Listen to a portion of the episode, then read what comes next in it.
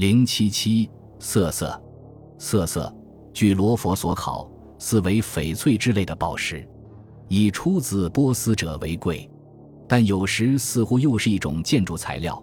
中国境内也有出产，鉴于中文记载没有详加定义，他主张等有了其他材料后才能确证所指为何。张鸿昭亦详考之，认为色色之名本从之丝时出，之丝即青金石。亦即真琉璃，而又转为蓝宝石之名。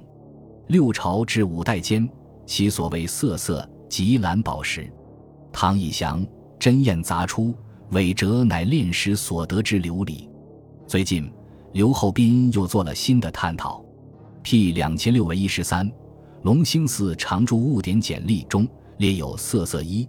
P 二六七 V 莲台寺散失例中有色色五，但是仅凭这些。难以明了色色是用来做什么的。史籍所见，一般指为色色珠，镶嵌于妇人发饰。沙州敦煌二世永之色色俑证实，在敦煌本地也有色色矿，用途也是以做发簪等的饰品为主。诗云：“色色交山下，悠悠才几年。为朱玄宝记，作蒲间金殿。色入清霄里，光浮黑气边。”世人偏重此，谁念楚才贤？然而佛寺中色色究竟何用呢？幸而 P 三千零四十七来俄斯南之师入书中保存了一条珍贵的记录：阿国未来俄老师色色花入形象。由此我们明白 P 两千七百零六常住神物典简历中的色花子午也是指色色花，并且可以据此得知。色色是镂刻成色色花用于形象的翻状的坠饰。所谓形象，是指以珍宝庄严的车舆载着佛像巡行街区的仪式。西域尤为盛行，最有名的是龟兹国。《大唐西域记》云：每岁秋分数十日间，举国僧徒皆来汇集，上自君王，下至士庶，捐费俗物，奉持斋戒，受经听法，可日望疲。诸僧伽蓝庄严佛像，应以珍宝，视之锦起，载珠辇鱼，谓之形象，动以千数，云集会所。敦煌则通行于四月八日，同样也是盛况空前，也是信众最大的一次舍施场合。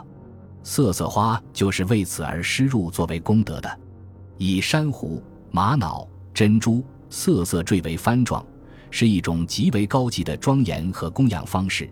亦见于义宗于法门寺迎佛骨之仪式，《度阳杂编》卷下载：十四年春，赵大德僧数十辈于凤翔法门寺迎佛骨。百官上书见有言宪宗故事者，上曰：“但生得见，默而无恨也。”遂以金银为宝刹，以珠玉为宝障相余，仍用孔雀羽毛饰。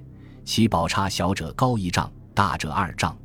刻香坛为飞莲、花剑、瓦木、皆起之类，其上便以金银覆之。余一刹则用夫数百。其宝障相余，不可胜计。工巧辉焕，与日争利。又系珊瑚、玛瑙、珍珠，色色坠为幡状，既用珍宝，不持百壶。其剪彩为幡为散，约一万对。敦煌用宝物缀成的形象所用幡状。当然不可能与皇家迎佛骨者媲美，但就地方性佛教僧团而言，已经是极尽奢华之举了。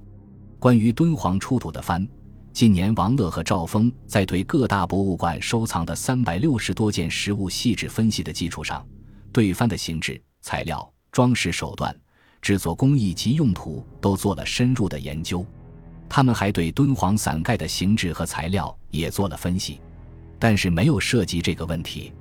笔者虽然调查过英法等国收藏的包括幡、伞在内的一些敦煌佛教绘画艺术品，但以往关注的主要是上面的发愿文等文字数据，对实物没有什么研究。印象中所见实物皆为卷布所制之主体部分，未见坠饰部分，因而未能从现存的实物中获得能够证实笔者推论的证据。这可能是因为串联珠子的线容易腐朽，珠子早已散落之故，也有可能是这些珠宝较为贵重且容易失落，所以在放入藏经洞之前早已另行收藏。但查阅西域美术，发现有些卷画所描绘的幡、伞等图像，可见珠宝坠饰的存在。不知研究古代丝织品和服饰史的专家以为缺否。